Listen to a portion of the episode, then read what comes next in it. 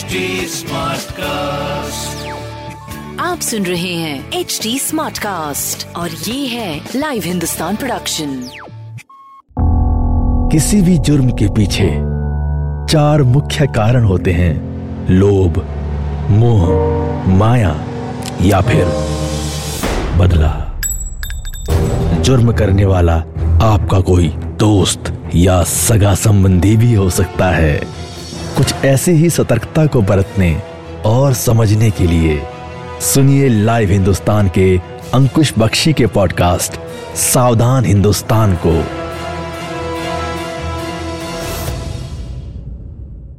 उसकी गिनती खूंखार गैंगस्टर्स में होती थी। साठ से ज़्यादा केस 18 से ज़्यादा मर्डर, रंगदारी और लूटपाट जैसे कई मुकदमे। उसकी क्राइम कुंडली काफ़ी लंबी थी, लेकिन अब वो मिट्टी में मिल चुका है। नमस्कार, लाइव हिंदुस्तान में आपका स्वागत है और मैं हूँ आपके साथ अंकुश बख्शी। आज बात होगी उस गैंगस्टर की जिसका दिल्ली एनसीआर में ज़बरदस्त खौफ था। अनिल दुजाना, ये वो नाम है जिसकी 70 और 80 के दशक में तूती बोलती थी, लेकिन योगी राज में उसका भी अंत हो गया। उत्तर प्रदेश की कानून व्यवस्था हमेशा से सुर्खियों में रही है। पहले गैंगस्टर, माफियाओं का दौर था लेकिन आज अपराधी पानी मांग रहे हैं या फिर जेल में हैं। इनामी बदमाश होने के साथ साथ अनिल दुजाना पर बुलंदशहर पुलिस ने पच्चीस हज़ार और नोएडा पुलिस ने पचास हज़ार का इनाम रखा हुआ था देश की सबसे बड़ी जेल से वो हाल ही में 10 दिन पहले जमानत पर बाहर निकला था और फिर मेरठ में यूपी एसटीएफ ने उसे ढेर कर दिया ये जानकारी प्राप्त हुई है कि अनिल दुजाना, जो एक ड्रेडेड गैंगस्टर है वेस्टर्न यूपी का और इस पर बहुत बड़ी संख्या में मुकदमे कायम हैं। ये जानकारी प्राप्त हुई है कि ये कॉन्ट्रैक्ट किलर भी था। 18 मर्डर के केसेस इस पर हैं। इसे एसटीएफ की मेरठ यूनिट ने एक मुठभेड़ में मार गिराया है। गैंगस्टर अनिल दुजाना उत्तर प्रदेश के टॉप पैंसठ माफियाओं की लिस्ट में शामिल था, जिसे यूपी सरकार ने हाल ही में जारी किया था। ग्रेटर नोएडा के बादलपुर का दुजाना गाँव, कभी कुख्यात, सुंदर नागर उर्फ़ सुंदर डाकू के नाम से जाना जाता था। अनिल दुजाना उर्फ़ सुंदर डाकू पर रासुका और गैंगस्टर एक्ट भी लग चुका था।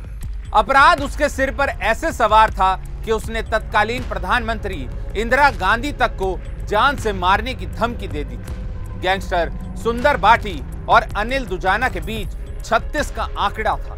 दोनों गैंगस्टर एक दूसरे पर कई बार हमला कर चुके थे। गैंगस्टर सुंदर बाटी पर हुए हमले में अनिल दुजाना ए के सैतालीस से हमला करने का आरोपी भी था। पुलिस रिकॉर्ड में 2012 में गाजियाबाद के कवि नगर थाने में इसके खिलाफ हरबीर पहलवान की हत्या का पहला केस दर्ज हुआ था। वो अपने साथियों से मिलने बागपत से मुजफ्फरनगर जा रहा है। इस सूचना पे हमारी स्पेशल टास्क फोर्स की टीम वहाँ मौके पे लगी थी। और जब एसटीएफ टीम से आमना सामना हुआ तो उसने दूसरा रास्ता बदला और वहाँ उसकी गाड़ी टकरा गई। इसके बाद से बदमाशों की तरफ़ से फायरिंग हुई। लगभग 15 से 20 राउंड फायर बदमाशों की तरफ़ से हुई। प्रारंभिक सूचना के हिसाब से एसटीएफ की टीम ने भी फायरिंग की। इस फायरिंग में अनिल दुजाना घायल हुआ, जिसकी बाद में मृत्यु हो गई। आइए अब आपको बताते हैं, अनिल दुजाना उर्फ़ सुंदर डाकू ने अपराध की दुनिया में कैसे कदम रखा? महेंद्र फौजी और सतबीर गुजर की अदावत से पश्चिमी उत्तर प्रदेश में गैंग वॉर की शुरुआत हुई। इसके बाद सुंदर बाटी और नरेश बाटी के बीच गैंग वॉर होने लगी। दोनों कभी सतबीर गुजर के गुर्गे हुआ करते थे। साल 2004 ये वो साल था जब सुंदर ने जिला पंचायत अध्यक्ष बन चुके नरेश भाटी की हत्या कर दी। इसके बाद इंतकाम की बारी थी।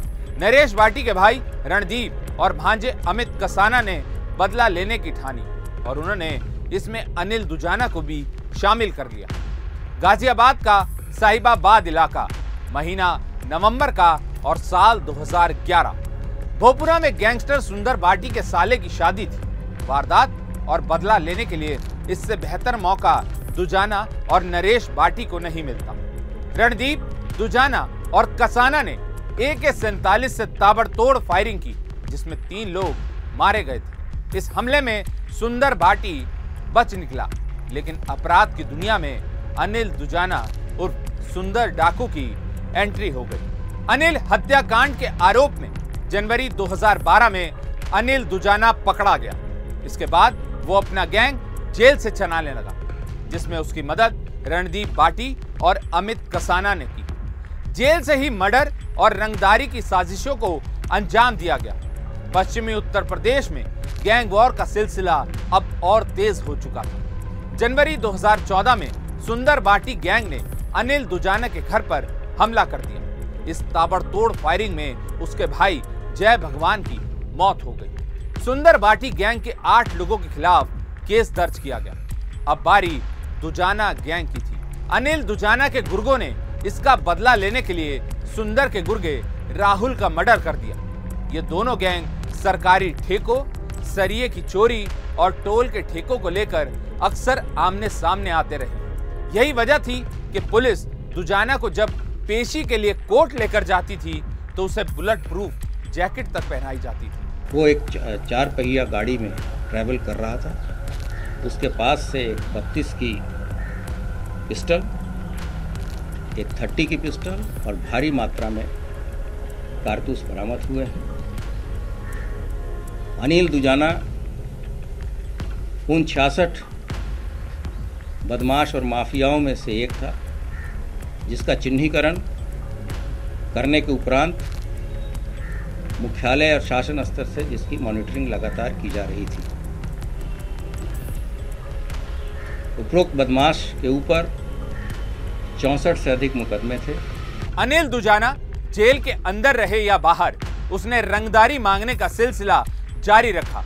मीडिया रिपोर्ट्स के मुताबिक, अनिल दुजाना ने फरवरी 2019 में सूरजपुर कोर्ट में ही बागपत की पूजा से सगाई की और फिर साल 2021 में जमानत पर बाहर आने के बाद उससे शादी कर ली। कुख्यात बदमाश अनिल दुजाना पिछले काफ़ी समय से दिल्ली की तिहाड़ जेल में बंद था। लेकिन कुछ समय पहले वो जमानत पर बाहर आ गया। जेल से बाहर आते ही अनिल दुजाना ने जयचंद प्रधान मर्डर केस में उसकी पत्नी और गवाह संगीता को धमकी दी थी। इसके बाद उच्च अधिकारियों ने एक्शन लेते हुए अनिल दुजाना के खिलाफ दो केस दर्ज किए। दुजाना की गिरफ्तारी के लिए नोएडा पुलिस की स्पेशल सेल की टीम और एसटीएफ टीम लगाई गई। यूपी एसटीएफ को ऐसी खुफिया सूचना मिली थी कि अनिल दुजाना मेरठ के एक गाँव में आपराधिक वारदात को अंजाम देने के लिए आने वाला है। इसी खबर पर एसटीएफ ने घेराबंदी की। उत्तर प्रदेश एसटीएफ की टीम से खुद को घेरा देख अनिल दुजाना ने गोलीबारी शुरू कर दी। एसटीएफ की कार्रवाई में अनिल दुजाना ढेर हो गया। उसकी गाड़ी से दो पिस्टल और कई ज़िंदा कारतूस बरामद हुए। तो ये थी गैंगस्टर अनिल दुजाना सुंदर डाकू की, क्राइम कुंडली की पूरी कहानी। आप सुन रहे थे सावधान हिंदुस्तान। ऐसे और एपिसोड सुनने के लिए लॉग इन करें www.htsmartcast.com पर। साथ ही आप पॉडकास्ट से जुड़े सभी अपडेट्स जानने के लिए हमें फॉलो कर सकते हैं। फेसबुक इंस्टाग्राम यूट्यूब लिंक्डइन और ट्विटर पर। सुनिए और सतर्क रहिए। सुन रहे हैं एच डी स्मार्ट कास्ट और ये था live Hindustan production smart cast